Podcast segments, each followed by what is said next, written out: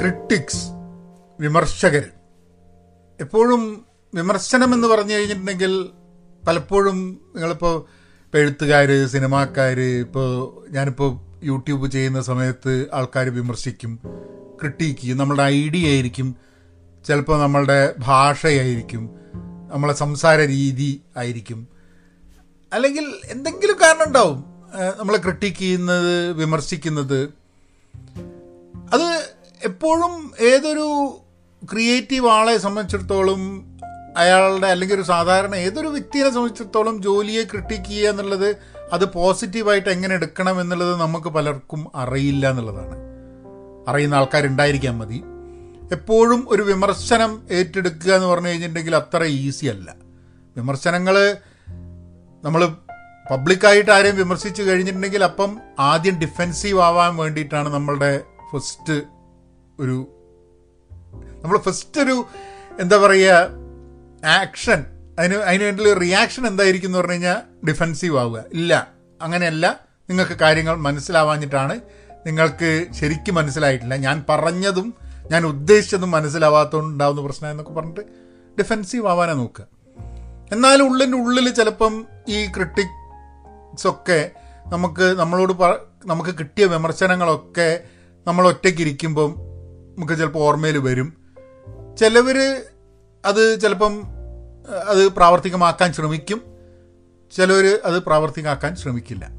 അപ്പം ആ ഒരു എങ്ങനെയാണ് നമ്മൾ കുട്ടികളൊക്കെ വളരുന്നതിന്റെ ഭാഗമായിട്ട് എങ്ങനെയാണ് ആ ഒരു വിമർശനങ്ങളെ പോസിറ്റീവായി കാണുന്ന രീതിയിലേക്ക് കാര്യങ്ങൾ കൊണ്ടുപോകുക എന്നുള്ളതാണ്.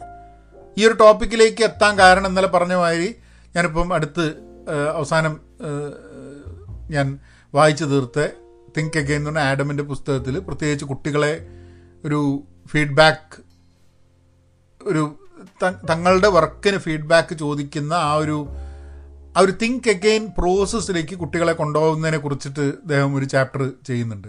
അപ്പോൾ അതാണ് ഞാൻ വിചാരിച്ചതെന്നാൽ പിന്നെ ആ ഒരു രീതിയിലുള്ള ഒരു അന്വേഷണം ഒരു പോഡ്കാസ്റ്റിൽ ചെയ്യാന്നുള്ളത്.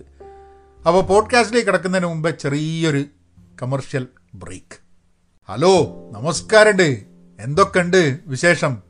എന്തെങ്കിലും ടോപ്പിക് സജഷൻ ഉണ്ടെങ്കിൽ എന്തെങ്കിലും കാര്യങ്ങൾ പറയണമെന്നുണ്ടെങ്കിൽ തീർച്ചയായിട്ടും മെയിൽ അയയ്ക്കുക. ഇവിടെ കമന്റ് ചെയ്യാം നിങ്ങൾ എന്റെ മലയാളം പോഡ്കാസ്റ്റ് എന്ന് പറഞ്ഞിട്ടുള്ള എന്താ YouTube dot com slash Malayalam podcast എന്നുള്ള ഒരു വീഡിയോ ചാനലുണ്ട് അവിടെ എല്ലാ പോഡ്കാസ്റ്റിന്റെയും വിഷ്വൽസ് വീഡിയോ അവിടെ ഉണ്ട്.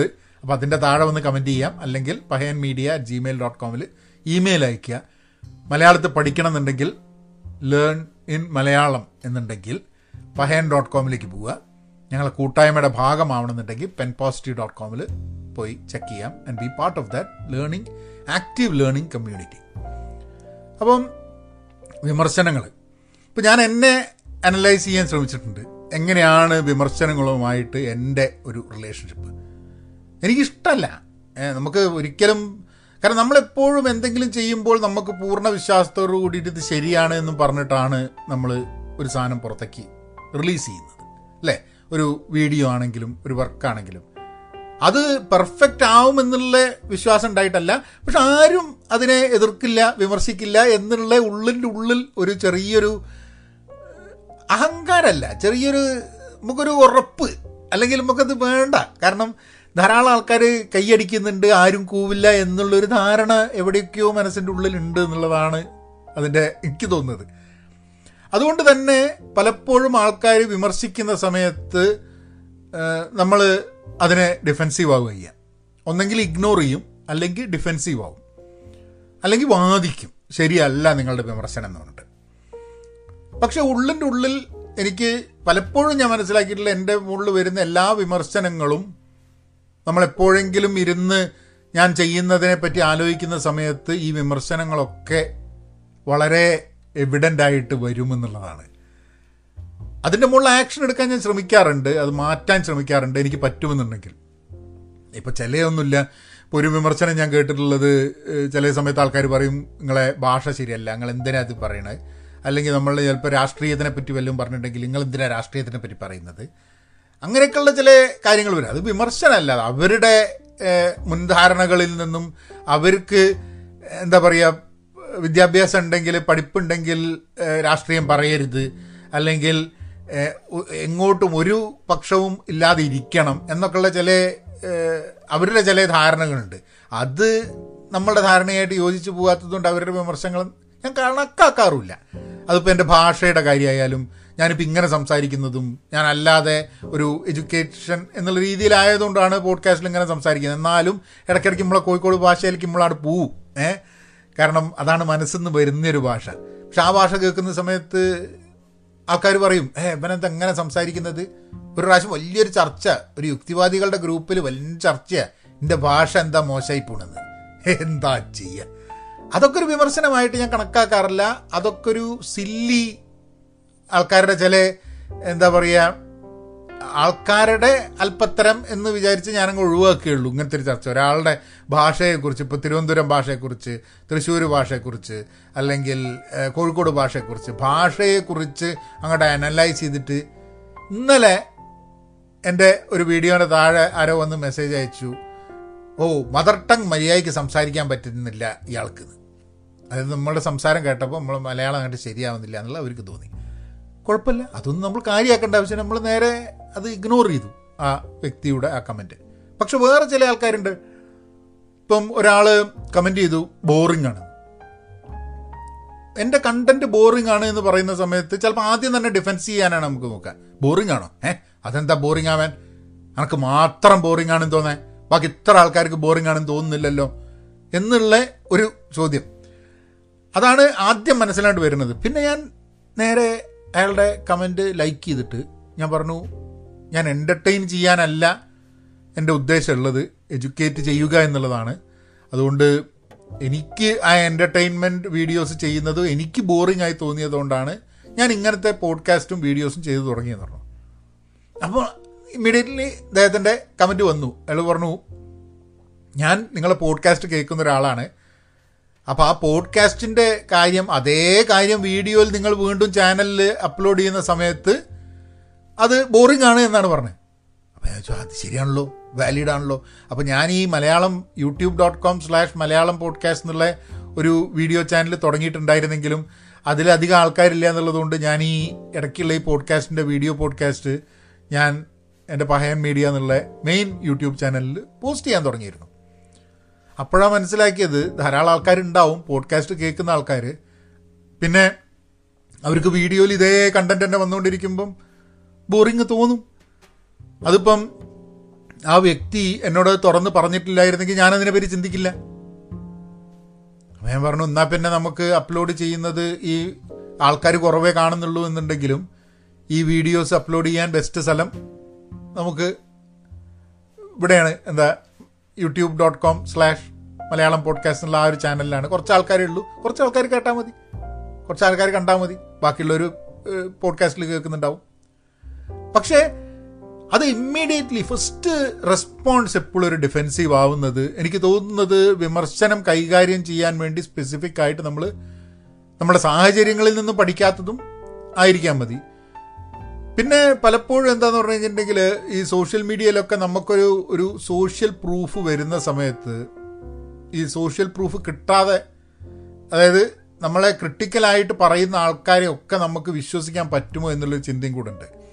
കാരണം സോഷ്യൽ മീഡിയയിൽ ഒരാളുടെ വർക്കിനെ ഇഷ്ടമല്ലാത്തതിന് അല്ലെങ്കിൽ വർക്ക് നന്നല്ല എന്ന് പറയുന്നതിന് പല കാരണങ്ങൾ ഉണ്ടായിരിക്കാൻ മതി എല്ലാം ജനുവിനായിക്കോളണമെന്നില്ല അപ്പോൾ നമ്മളെ ചുറ്റുപുറത്തും നമ്മളെ നമ്മളുടെ വർക്കിനെ വളരെ ക്രിട്ടിക്കലായിട്ട് കാണുന്ന നമുക്ക് വിശ്വസിക്കാൻ പറ്റുന്ന ഒരു ഗ്രൂപ്പിനെ നമുക്ക് സൃഷ്ടിച്ചെടുക്കണം. അത് നല്ലതല്ല. ഇപ്പം എനിക്കൊക്കെ പരിചയമുള്ള ചില ആൾക്കാരുണ്ട്. ചില സമയത്ത് വന്ന് പറയും ഇപ്പം ഞാനൊരു വീഡിയോ ചെയ്യാറുണ്ടായിരുന്നു ഒരു സമയത്ത്. ഒരു തൊപ്പിയൊക്കെ ഇട്ട് ഒരു ഫോൺ വിളിച്ചിട്ട് ആൾക്കാരോട് സംസാരിക്കുന്ന വീഡിയോസ്. എനിക്ക് കുറേ വ്യൂസൊക്കെ ഉണ്ടാവാറുണ്ട് ആ സമയത്ത്. പക്ഷെ ഞാൻ വളരെ എന്താ പറയുക ഞാൻ വളരെ മാനിക്കുന്ന ചെൽ ഒന്ന് രണ്ട് വ്യക്തികൾ എന്നോട് പറഞ്ഞു ആ എന്റെ ബാക്കി വീഡിയോ കുഴപ്പമില്ല അതൊരു ബോറാട്ടോ ആ സംഭവം എന്ന് പറഞ്ഞു. അപ്പോൾ എനിക്ക് എനിക്ക് തോന്നി പിന്നെ അത് ബോറായിരിക്കാൻ മതി നമ്മളുടെ ആ ഒരു ആ ഒരു ഫോൺ സംഭവം ചില സമയത്ത് നന്നാവും മതി ചില സമയത്ത് മോശമാവും മതി. ബട്ട് എനിവേ ഒരു പീരീഡ് ഓഫ് ടൈം അതും ഇല്ലാതെ വന്നു നമുക്ക് നമുക്കും അതിന്റെ ഒരു ഇൻട്രസ്റ്റ് പോയി എന്നുള്ളത്. പക്ഷേ നമ്മൾ ക്രിട്ടിക്കൽ ഫീഡ്ബാക്കിന് വേണ്ടി ആൾക്കാരുടെ അടുത്തേക്ക് ചോദിക്കുന്ന ഒരു അവസരത്തിലേക്ക് നമ്മൾ ഉയരണം എന്നുള്ളതാണ്.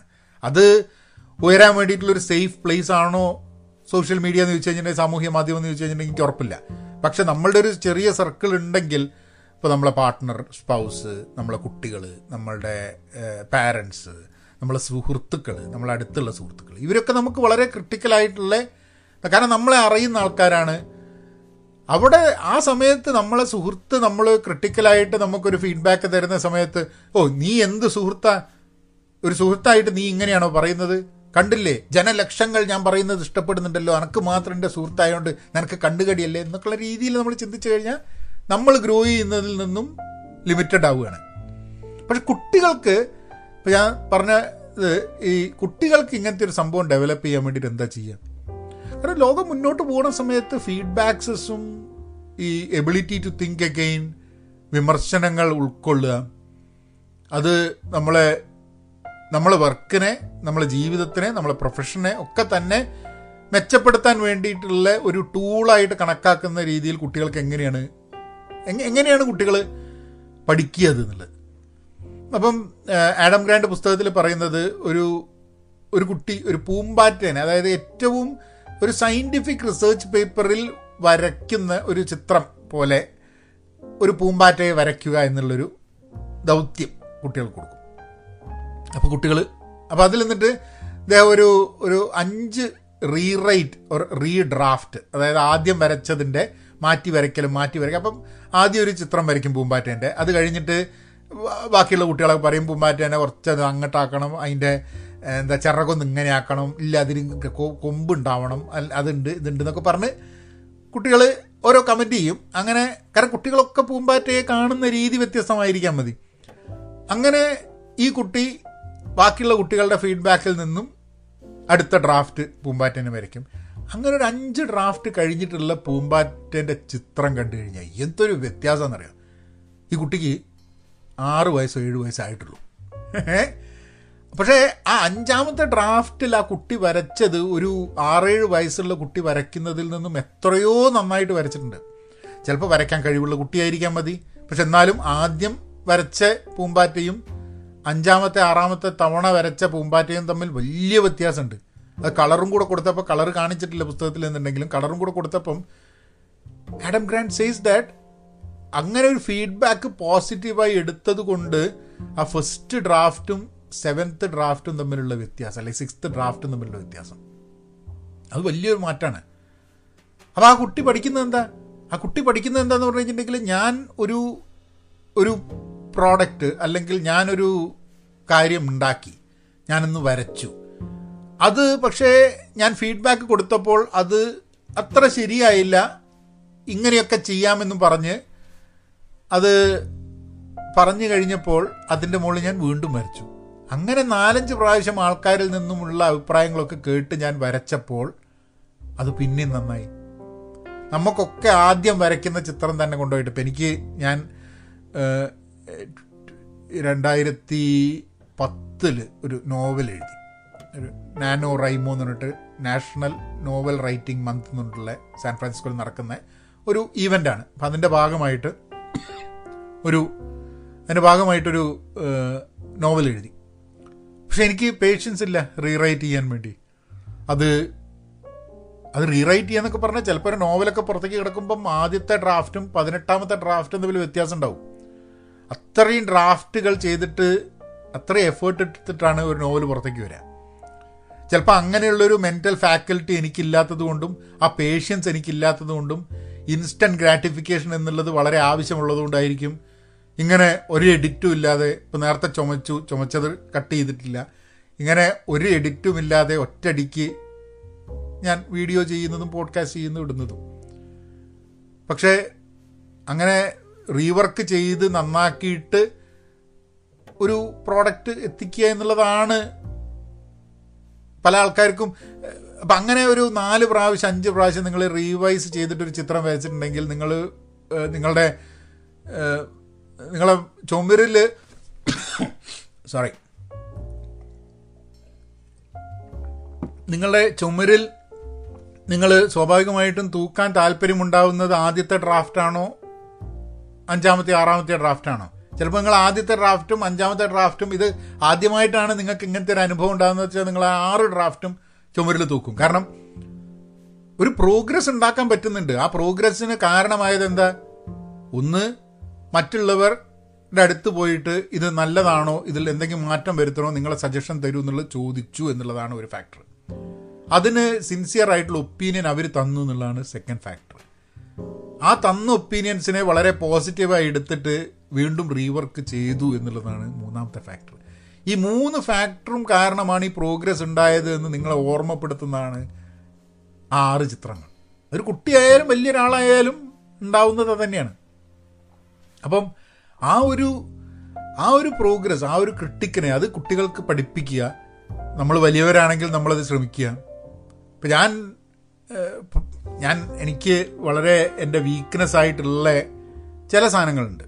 വീക്ക്നെസ്സിനെ കുറിച്ച് നമുക്കൊരു പോഡ്കാസ്റ്റ് പിന്നെ ചെയ്യാം കേട്ടോ പക്ഷെ എന്നാലും എന്റെ വീക്ക്നെസ്സിലുള്ളൊരു സംഭവമാണ് വിമർശനത്തിനെ എഫക്റ്റീവായിട്ട് ഉപയോഗിക്കുക. അത് അത് നമുക്ക് കാരണം ഇങ്ങനെ ഡെയിലി വീഡിയോ ചെയ്യുന്ന സമയത്ത് എവിടെയൊക്കെ നമുക്ക് ടൈം സേവ് ചെയ്യാം എന്നുള്ളതാണ് നമ്മളുടെ ഏറ്റവും വലിയ ക്രൈറ്റീരിയ. കാരണം അല്ലെങ്കിൽ ആഴ്ചയിൽ ഒരു വീഡിയോ മതി ഒരു പോഡ്കാസ്റ്റ് മതി എന്ന് വിചാരിക്കുകയാണെങ്കിൽ എനിക്ക് എഡിറ്റൊക്കെ ചെയ്തിട്ട് പോവാം. പക്ഷെ എഡിറ്റിംഗ് എനിക്ക് തീരെ ഇഷ്ടമല്ലാത്തൊരു ഇതാണ്. എനിക്ക് കൂടുതൽ ഫ്ലോ ആയിട്ട് ഇപ്പോൾ ഒരു വേദിയിൽ സംസാരിക്കാൻ പോയി കഴിഞ്ഞിട്ടുണ്ടെങ്കിൽ ഒരു വേദിയിൽ എനിക്ക് പ്രിപ്പയർഡ് അല്ലാണ്ട് എന്റെ മനസ്സിൽ നിന്ന് എടുത്തിട്ട് എനിക്കൊരു ടോപ്പിക്കിന് മുകളിൽ സംസാരിക്കാൻ പറ്റുക എന്നുള്ളതാണ് ഞാൻ എന്റെ ജീവിതത്തിൽ എനിക്ക് ഡെവലപ്പ് ചെയ്യാൻ താല്പര്യമുള്ളൊരു സ്കില്ല് അപ്പോൾ എന്റെ ക്രാഫ്റ്റ് എന്ന് പറയുന്നത് being able to spontaneously talk എന്നുള്ളതാണ്. ഞാൻ ഞാൻ എന്റെ ബിൽഡ് ചെയ്യാൻ പോകുന്ന ബിൽഡ് ചെയ്യാൻ ഇഷ്ടപ്പെടുന്ന ക്രാഫ്റ്റ് ആ ക്രാഫ്റ്റ് ബിൽഡ് ചെയ്യണമെന്നുണ്ടെങ്കിൽ എഡിറ്റ്സ് ഇല്ലാതെ തന്നെ ആൾക്കാർക്ക് കേൾക്കാനുള്ള രീതിയിൽ സംസാരിക്കാൻ പറ്റുക എന്നുള്ളതാണ്. അത് ആണ് ഡെയിലി വീഡിയോ ചെയ്യുന്നതും ഡെയിലി പോഡ്കാസ്റ്റ് ചെയ്യുന്നതും ഒരു എഡിറ്റും ഇല്ലാണ്ട് ചെയ്തുകൊണ്ടിരിക്കുന്നത്. അപ്പോൾ നമ്മൾക്ക് ഇന്റൻഷൻസ് ചിലപ്പോൾ വ്യത്യാസം ഉണ്ടാകും പക്ഷെ എന്നാലും ഇപ്പോൾ എനിക്ക് ഇപ്പോൾ ഓരോ വീഡിയോയും ചെയ്തിട്ട് അത് വീണ്ടും അതിനെപ്പറ്റി നോക്കി നന്നായിട്ട് എഡിറ്റ് ചെയ്തിട്ട് അതിന്റെ ഇപ്പോൾ ലൊക്കേഷൻ ഈ ലൊക്കേഷൻ മാറി വേറെ ലൊക്കേഷനിലേക്ക് മാറ്റി ലൈറ്റിങ്ങിനെ പറ്റി പഠിച്ച് ഇങ്ങനെയൊക്കെ ചെയ്തു കഴിഞ്ഞാൽ സ്വാഭാവികമായിട്ടും നമ്മളുടെ വീഡിയോസ് കാണാനും ഒക്കെ കൂടുതൽ നല്ലതായിരിക്കാൻ മതി. പക്ഷെ പറയുന്ന കാര്യത്തിൽ വ്യത്യാസം ഉണ്ടാവില്ല. ഇപ്പം ഒരു പോഡ്കാസ്റ്റ് ഇപ്പോൾ ഓരോ പോഡ്കാസ്റ്റ് ചെയ്യുന്നതിനും വേണ്ടിയിട്ട് ഞാൻ എല്ലാ ദിവസവും പോഡ്കാസ്റ്റ് ചെയ്യുന്നത്. അതിന് പകരം ആ പോഡ്കാസ്റ്റിനെ ഒരാഴ്ചയിലേക്ക് മാറ്റി ഒരാഴ്ച ഞാൻ റിസേർച്ച് ചെയ്തിട്ട് ആ പോഡ്കാസ്റ്റ് ചെയ്ത് കഴിഞ്ഞാൽ ചിലപ്പം കൂടുതൽ നന്നാവാൻ മതി. പക്ഷേ അത് എന്റെ intention of being able to freely speak and fluently speak on a topic that I'm interested എന്നുള്ളത് ചിലപ്പം പറ്റാതെ പോകും. അപ്പോൾ നമ്മൾ ഇന്റൻഷൻ ഒരു ഫാക്ടറാണ് എല്ലാത്തിലും ഇന്റൻഷൻ ഫാക്ടറാണ് എന്നുണ്ടെങ്കിലും വിമർശനങ്ങൾ. ഇപ്പം ഈ പോഡ്കാസ്റ്റ് നിങ്ങൾ കേൾക്കുന്നുണ്ടെങ്കിൽ തന്നെ ഈ പോഡ്കാസ്റ്റുകൾ കഴിഞ്ഞ കുറച്ച് ദിവസങ്ങളായിട്ട് കണ്ടിന്യൂസ് ആയിട്ട് വരുന്ന സമയത്തും ചിലപ്പോൾ ഈ പോഡ്കാസ്റ്റും ഒരു ഫ്യൂ വീക്സ് മുമ്പുള്ള പോഡ്കാസ്റ്റും തമ്മിൽ ചെറിയൊരു വ്യത്യാസം നിങ്ങൾക്ക് കാണുന്നുണ്ടാവും. ചിലപ്പം അത് ആൾക്കാരുടെ ഫീഡ്ബാക്കും ഞാൻ തന്നെ ആ പോഡ്കാസ്റ്റ് കേൾക്കുന്ന സമയത്ത് ചില കാര്യങ്ങൾ ശരിയല്ല എന്ന് തോന്നുന്നതും അത് വീഡിയോയിലേക്ക് കൊണ്ടുവരുന്നതിന് ഇതൊക്കെ ഒരു ആ പ്രോഗ്രസ് നമ്മൾ മാത്രം അങ്ങോട്ട് ഒരു പെട്ടെന്ന് ചിന്തിച്ചുണ്ടാക്കിയ ഒരു പ്രോഗ്രസ് അല്ല. ആ പ്രോഗ്രസ് ഉണ്ടാവുന്നത് എങ്ങനെയാന്ന് പറഞ്ഞു കഴിഞ്ഞിട്ടുണ്ടെങ്കിൽ അത് നമുക്ക് കിട്ടുന്ന ഫീഡ്ബാക്ക് നമ്മളതിനെ പോസിറ്റീവായിട്ടോ നെഗറ്റീവായിട്ടോ എങ്ങനെ എടുത്താലും അതിനെ ആ ഫീഡ്ബാക്കിനെ ഉൾക്കൊള്ളാൻ കഴിയുക or a period of time പക്ഷെ ചെറുപ്പത്തിൽ തന്നെ കുട്ടികൾക്ക് പഠിപ്പിക്കാൻ പറ്റുകയാണെങ്കിൽ I think that is that is always beneficial കുട്ടികളോട് വരയ്ക്കാൻ പറയുക ഗംഭീരമാണ് എന്ന് പറയാം. പക്ഷെ എന്നാലും അതിന് സജഷൻസ് കൊടുത്ത് അവരെ കൊണ്ട് റീവർക്ക് ചെയ്യിപ്പിക്കാൻ വേണ്ടിയിട്ടുള്ള ഒരു മെന്റാലിറ്റി അവർക്ക് ഉണ്ടാവുക. അതൊരു സ്വഭാവം അവരുടെ ഹാബിറ്റിന്റെ ഭാഗമായി കഴിഞ്ഞിട്ടുണ്ടെങ്കിൽ. പക്ഷേ അറ്റ് ദ സെയിം ടൈം ഞാൻ കഴിഞ്ഞ ദിവസം കേട്ടൊരു സംഭവം. അതായത് done is better than perfect എന്നാണ്. ഇപ്പോൾ നമ്മൾ റീവർക്ക് ചെയ്യണമെന്ന് പറയുമ്പോൾ തന്നെ നമ്മൾ വേറൊരു ഭാഗം എന്താന്ന് പറഞ്ഞു കഴിഞ്ഞാൽ ഈ റീവർക്ക് ചെയ്ത് ഫൈനൽ ആയാൽ മാത്രമേ അത് കംപ്ലീറ്റ് ആവുള്ളൂ എന്ന് വിചാരിച്ചു കഴിഞ്ഞാൽ ചില കാര്യങ്ങൾ നമുക്ക് എക്സ്പെരിമെന്റ് ചെയ്യാൻ പറ്റില്ല. അതായത് പെർഫെക്റ്റ് ആയാലേ നമ്മളത് പ്രൊഡ്യൂസ് ചെയ്യുള്ളൂ എന്ന് പറഞ്ഞാൽ ഇപ്പം ഒരു പോഡ്കാസ്റ്റ് ചെയ്യുന്ന ഒരു വ്യക്തിയെ സംബന്ധിച്ചിടത്തോളം അല്ലെങ്കിൽ ഒരു വീഡിയോ വ്ളോഗ് ചെയ്യാൻ തുടങ്ങുന്ന ഒരു വ്യക്തിയെ സംബന്ധിച്ചിടത്തോളം പെർഫെക്റ്റ് ആയൊരു വ്ളോഗ് ചെയ്താലേ അല്ലെങ്കിൽ പെർഫെക്റ്റ് ആയൊരു പോഡ്കാസ്റ്റ് ചെയ്താലേ പബ്ലിഷ് ചെയ്യുള്ളൂ എന്ന് വിചാരിച്ചു കഴിഞ്ഞാൽ അത് ഡിലേഡ് ആവും. അപ്പോൾ നമ്മൾ ഇൻസ്റ്റന്റ്ലി അത് പബ്ലിഷ് ചെയ്യാനും അത് പെർഫെക്റ്റ് അല്ലെങ്കിലും കംപ്ലീറ്റ് ആയി കഴിഞ്ഞിട്ടുണ്ടെങ്കിൽ പബ്ലിഷ് ചെയ്യാൻ പറ്റുന്ന ആ ഒരു ഫ്രീഡത്തിലേക്ക് ഇതിനെ ഉപയോഗിച്ച് കഴിഞ്ഞിട്ടുണ്ടെങ്കിൽ probably you will be able to do അപ്പോൾ ഇത് രണ്ടും നമ്മളുടെ ജീവിതത്തിൽ ആവശ്യമാണ്. ഒന്ന് ഒരു എക്സ്പെരിമെന്റൽ എന്ന് പറയുന്ന സമയത്ത് നമ്മളൊരു പെർഫെക്റ്റ് സൊല്യൂഷനും പെർഫെക്റ്റ് ഡേറ്റയ്ക്ക് വേണ്ടി കാത്തിക്കില്ല. എക്സ്പെരിമെന്റ് തന്നെ ചെയ്യുന്നത് ഈ പ്രോഗ്രസ്സിന് വേണ്ടിയിട്ടാണ്.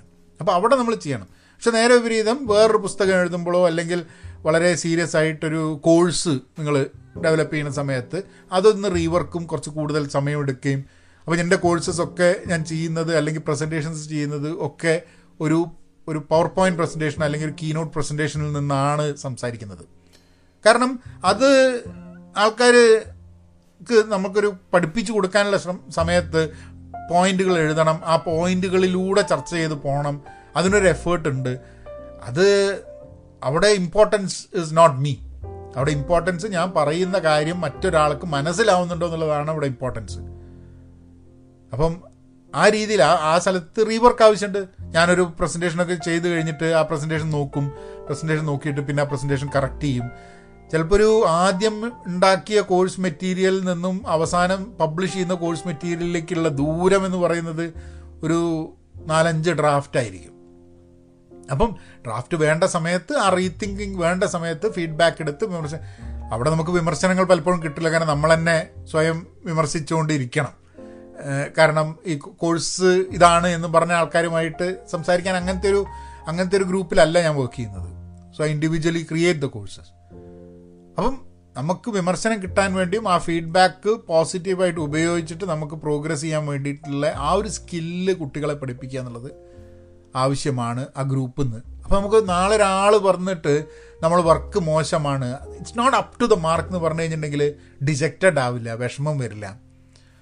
ഇപ്പോൾ കുട്ടികളെ ചെറുപ്പം മുതലേ ഭയങ്കരനാണ് ഒരു തെറ്റും ചെയ്യാത്തവനാണ് ഗംഭീരമാണ് ഇത്രയും നല്ലതാണ് അടിപൊളി എന്നൊക്കെ പറഞ്ഞ് വളർന്നിട്ട് പുറത്ത് ലോകത്തിലേക്ക് എത്തിക്കഴിയുമ്പം ആൾക്കാർ അങ്ങ് പറഞ്ഞു ഇത് ശരിയല്ല എന്ന് പറഞ്ഞു കഴിഞ്ഞിട്ടുണ്ടെങ്കിൽ ഭയങ്കര ഒരു ഭയങ്കര ഒരു ഡിജക്റ്റഡ് ആവും.